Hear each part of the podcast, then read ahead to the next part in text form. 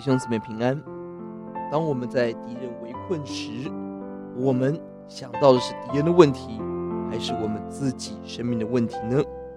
今天我们一起思想诗篇第七篇，呼求公义。这篇诗篇，大卫在面对便雅敏人古时的攻击所发的诗歌，很可能是扫罗的支派来攻击。这一篇不断强调的是公义，这与我们的祷告有很密切的关系。结构上采 A B C D C plan B plan A plan 的七段式对称的结构。A 的部分一到七二节是第一段的呼求，神救拔我们离开敌人狮子般的追杀撕裂，我们投靠神。两次强调救拔，可见呼求的急迫。七节赞美为结束，称颂神的至高的名。诗人的祷告从低谷到高山，从疑惑到确信，这是祷告的大能。B 的部分把自己的公义跟敌人的罪恶做了对比。三到五节强调祷告的基础是自己的公义，表明自己没有犯罪，没有恶待朋友，对敌人慷慨对待。大卫在敌人攻击的时候，先对付自己的罪恶，自省在神的面前。你当然无法在神面前夸口自己的圣洁，但我们要竭力达到无愧良心的标准，让我们可以坦然无惧在神面前祈求。正直的人，神以正直待我们；弯曲的人，神以弯曲待我们。公义的人可以明白等候期待神公义的作为；圣洁的人明白圣洁主的心意。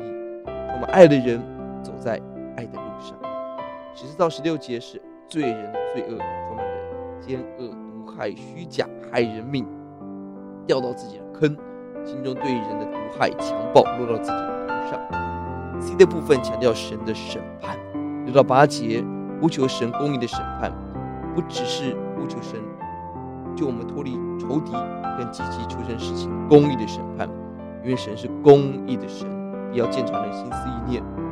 提到十三节提到了公义要刑罚恶人，比较这两段的审判。六到八节是呼求，提到十三节是信心的宣告，祷告中已经看见了神的工作了。一的部分六到九节，神的公义，神要坚定义人。义人是第十节，心里正直的人。神要的不单行为，我们的心要正直。